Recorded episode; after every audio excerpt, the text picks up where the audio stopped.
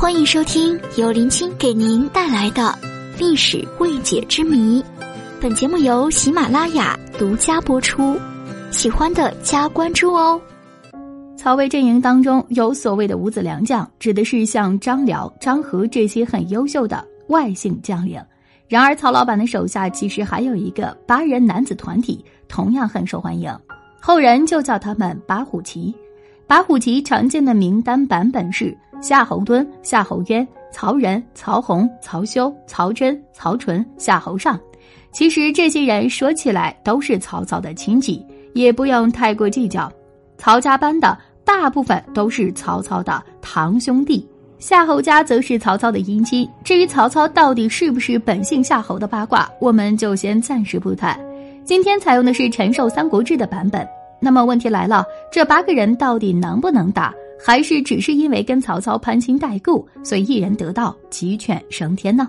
别人不好说，但是今天要说的是曹仁，他肯定不是浪得虚名，甚至说他是八虎旗里面最大只的那只都不为过。接下来，我们一起来看看曹仁的猛虎成长日记。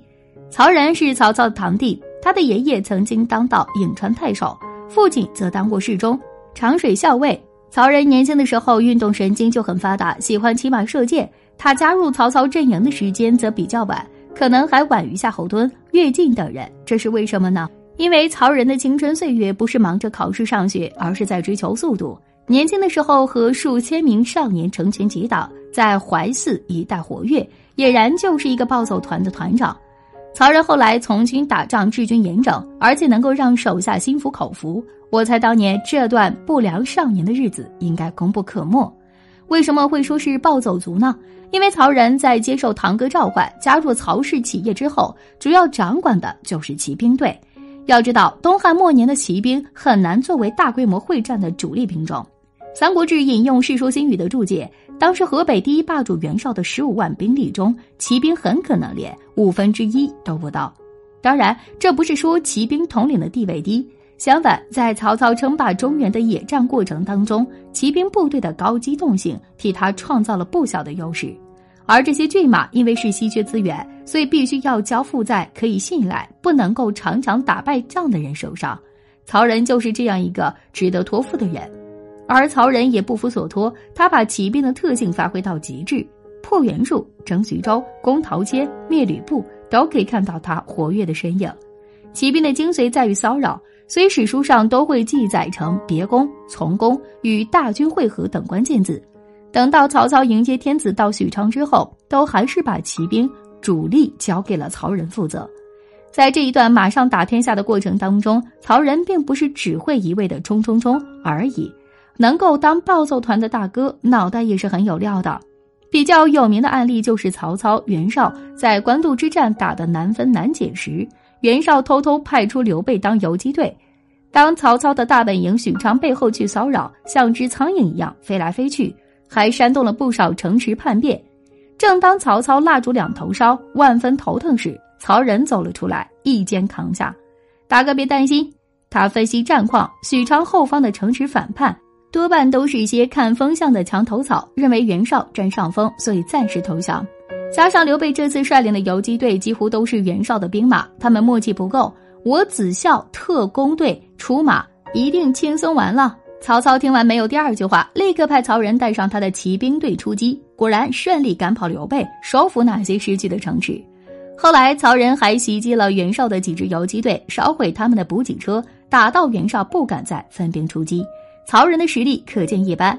有人会想到曹魏特种部队虎豹骑负责人。就是曹仁的弟弟曹纯，我只能够说这家人的马术基因相当优良。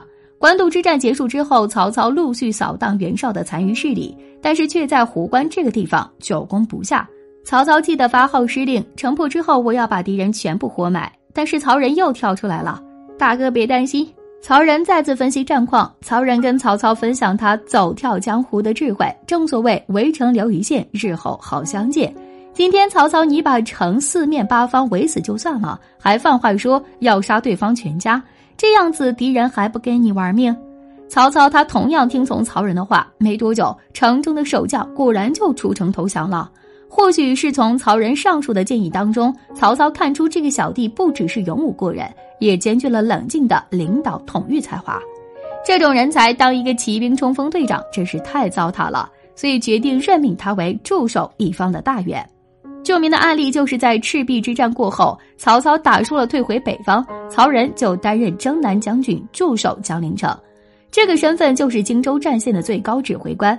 这个升官听起来很威风，对吧？但那时曹军刚吞败战，孙刘联军赤壁大胜，士气如虹，正等着要扩张战果。曹仁接的其实是一个天上掉下来的屎缺。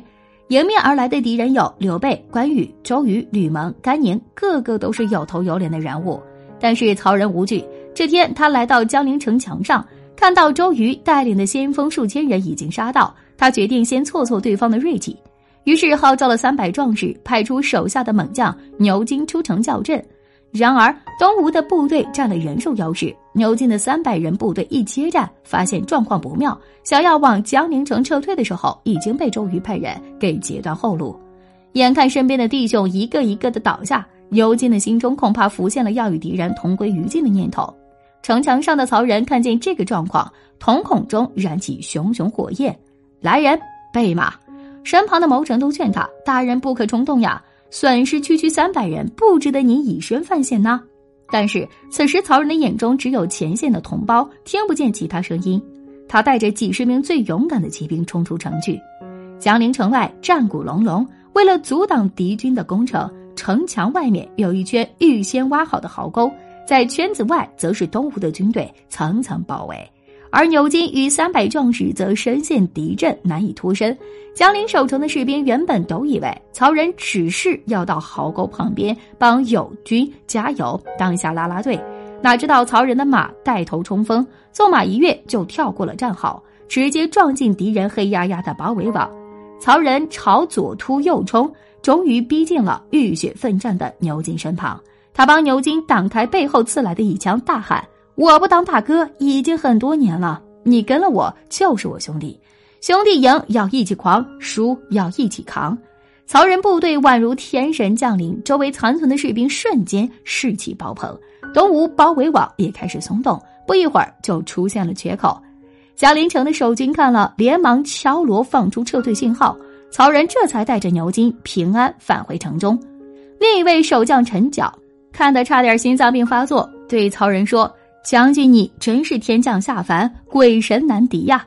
曹仁这次以寡击众的精彩表现，让他在南郡攻防战里面虽败犹荣。尽管最终还是败在刘备和周瑜的联手之下，但是曹仁也一箭射中周瑜，带走了美周郎的性命，造成东吴难以弥补的损失。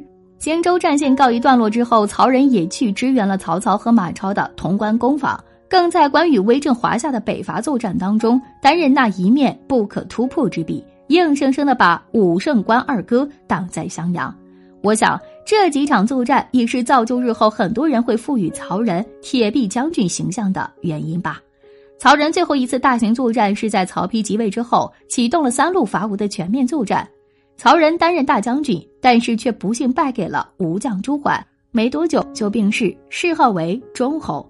有些人会对曹仁的战斗力提出两点质疑：第一，曹仁活跃的时间多半是在曹操在世时，因此认为他是受了曹操的指导才会有出色表现；第二，曹仁的最后一战败给了没那么有人气的朱桓，似乎有损他一代名将的风范。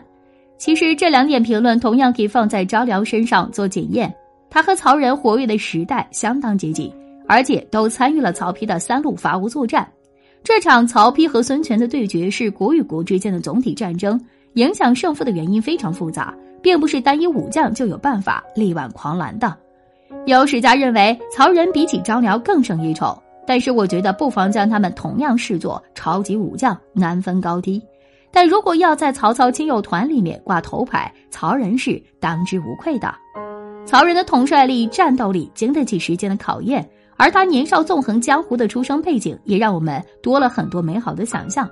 我们不能排除曹操是因为骨肉至亲，所以才对他信赖有加。